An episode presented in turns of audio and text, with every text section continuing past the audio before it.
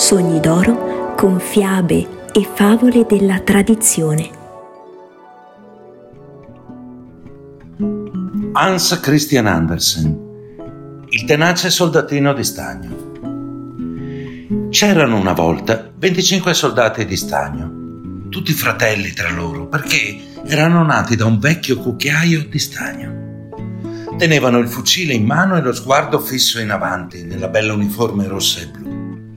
La prima cosa che sentirono in questo mondo, quando il coperchio della scatola in cui erano venne sollevata, fu l'esclamazione Soldatini di stagno! gridata da un bambino che batteva le mani. Li aveva ricevuti perché era il suo compleanno e li allineò sul tavolo. I soldatini si assomigliavano in ogni particolare. Solo l'ultimo era un po' diverso aveva una gamba sola perché era stato fuso per ultimo e non c'era stato stagno a sufficienza.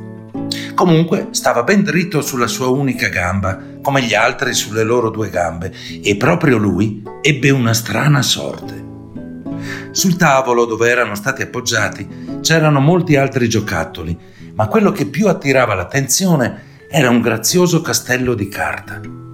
Attraverso le finestrelle si poteva vedere nelle sale All'esterno si trovavano molti alberelli intorno a uno specchietto che doveva essere un lago. Vi nuotavano sopra e vi si rispecchiavano cigni di cera. Tutto era molto grazioso, ma la cosa più carina era una fanciulla, in piedi, sulla porta aperta del castello.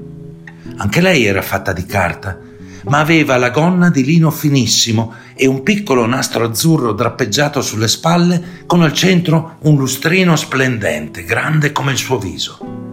La fanciulla aveva entrambe le mani tese in alto, perché era una ballerina, e aveva una gamba sollevata così in alto che il soldatino di stagno, non vedendola, credette che anch'ella avesse una gamba sola, proprio come lui. Quella sarebbe la sposa per me, pensò, ma è molto elegante, abita in un castello, io invece ho solo una scatola e ci abitiamo in 25 non è certo un posto per lei. Comunque devo cercare di fare conoscenza. Si stese lungo com'era, dietro una tabacchiera che si trovava sul tavolo e da lì poteva vedere bene la graziosa fanciulla che continuava a stare su una gamba sola senza perdere l'equilibrio.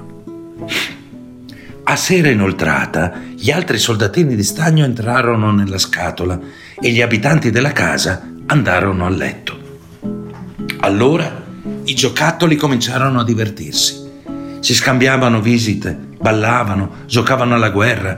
I soldatini di stagno rumoreggiavano dentro la scatola perché desideravano partecipare ai divertimenti, ma non riuscivano a togliere il coperchio. Lo schiaccianoci faceva le capriole e il gesso si divertiva sulla lavagna. Facevano un tale rumore che il canarino si svegliò e cominciò a parlare in versi. Gli unici che non si mossero affatto furono il soldatino di stagno e la piccola ballerina. Lei si teneva ritta sulla punta del piede con le due braccia alzate. Lui, con pari tenacia, restava dritto sulla sua unica gamba e gli occhi non si spostavano un solo momento da lei. Suonò mezzanotte e tac si sollevò il coperchio della tabacchiera, ma dentro non c'era tabacco, bensì un piccolissimo troll nero, perché era una scatola a sorpresa. Soldato, disse il troll, smettila di guardare gli altri. Ma il soldatino finse di non sentire.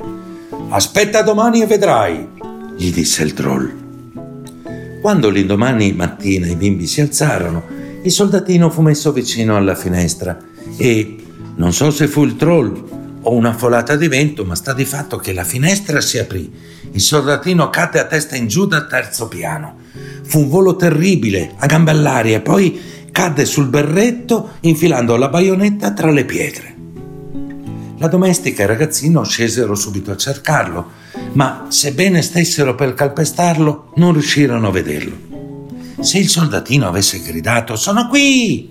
lo avrebbero certamente trovato ma lui pensò che non fosse bene gridare a voce alta perché era in uniforme. Cominciò a piovere. Le gocce cadevano sempre più fitte e venne un bel acquazzone. Quando finalmente smise di piovere, arrivarono due monelli. Guarda, disse uno, c'è un soldatino di stagno. Adesso lo facciamo andare in barca. Fecero una barchetta con un giornale e vi misero dentro il soldatino e lo fecero navigare lungo un rigagnolo. Gli correvano dietro battendo le mani. Dio ci salvi, che ondate c'erano in quel rigagnolo e che corrente! Tutto a causa dell'acquazzone. La barchetta andava su e giù e ogni tanto girava su se stessa così velocemente che il soldatino tremava tutto, ma ciò nonostante, tenace com'era, non batté ciglio. Guardò sempre davanti a sé e tenne il fucile sotto il braccio. Improvvisamente la barchetta si infilò in un passaggio sotterraneo della fogna. Era così buio che il soldatino sembrava d'essere tornato nella sua scatola. Dove sto andando? pensò. Sì, tutta colpa del troll. Ah, se solo la fanciulla fosse qui sulla barca con me, eh, allora non mi importerebbe che fosse anche più buio. In quel mentre sbucò fuori un grosso ratto che abitava nella fogna. Hai il passaporto? chiese. Tira fuori il passaporto. Ma il soldatino restò zitto e tenne il fucile ancora più stretto. La barchetta passò oltre e il ratto si mise a seguirla. Oh, come digrignava i denti e gridava alle pagliuzze e ai truccioli: Fermatelo, fermatelo, non ha pagato la dogana, non ha mostrato il passaporto. Ma la corrente si fece sempre più forte e il soldatino scorgeva già la luce del giorno alla fine della fogna. Quando sentì un rumore terribile che faceva paura anche a un uomo coraggioso. Pensate, il rigagnolo finiva in un grande canale e per il soldatino era pericoloso, come per noi capitare, che so, su una grande cascata. Ormai era così vicino che gli era impossibile fermarsi. Si irrigidì più che poté perché nessuno potesse dire che aveva avuto paura. La barchetta girò su se stessa, tre, quattro, cinque volte e ormai era piena d'acqua fino all'orlo e stava per affondare. Il soldatino sentiva l'acqua arrivargli alla gola e la barchetta affondava sempre di più. La carta intanto si disfaceva. L'acqua gli coprì anche la testa e allora, allora pensò alla graziosa ballerina che non avrebbe rivisto mai più e si sentì risuonare nelle orecchie Addio, bel soldatino, morir dovrai anche tu. La carta si disfece del tutto. Il soldatino di stagno andò a fondo, ma subito venne inghiottito da un grosso pesce. Oh, com'era buio là dentro, ancora più buio che nella fogna, e poi era così stretto. Ma il soldatino era tenace e restò lì, disteso, col fucile in spalla. Il pesce si agitava in modo terribile e poi si calmò e fu come se un lampo lo attraversasse. La luce ormai splendeva e qualcuno gridò il soldatino di stagno. Il pesce, dovete sapere, era stato pescato, portato al mercato, venduto e portato in cucina dove una ragazza lo aveva tagliato con un grosso coltello. Prese con due dita il soldatino e lo portò in un salotto dove tutti volevano vedere quell'uomo straordinario che aveva viaggiato nella pancia di un pesce. Ma lui non si insuperbì. Lo misero sul tavolo e Oh, ma che stranezze succedono nel mondo. Il soldatino si ritrovò nella stessa sala in cui era stato prima. Vide gli stessi bambini e i giocattoli che erano sul tavolo.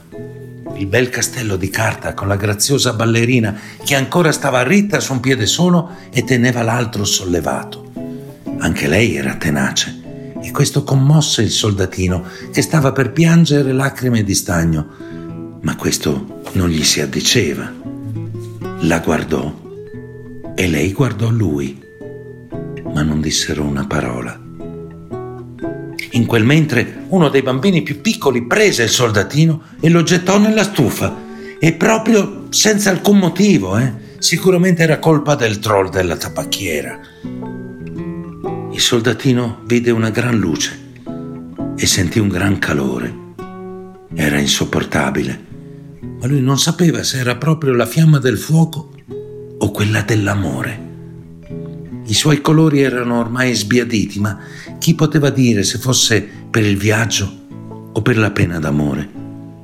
Il soldatino guardò la fanciulla e lei guardò lui.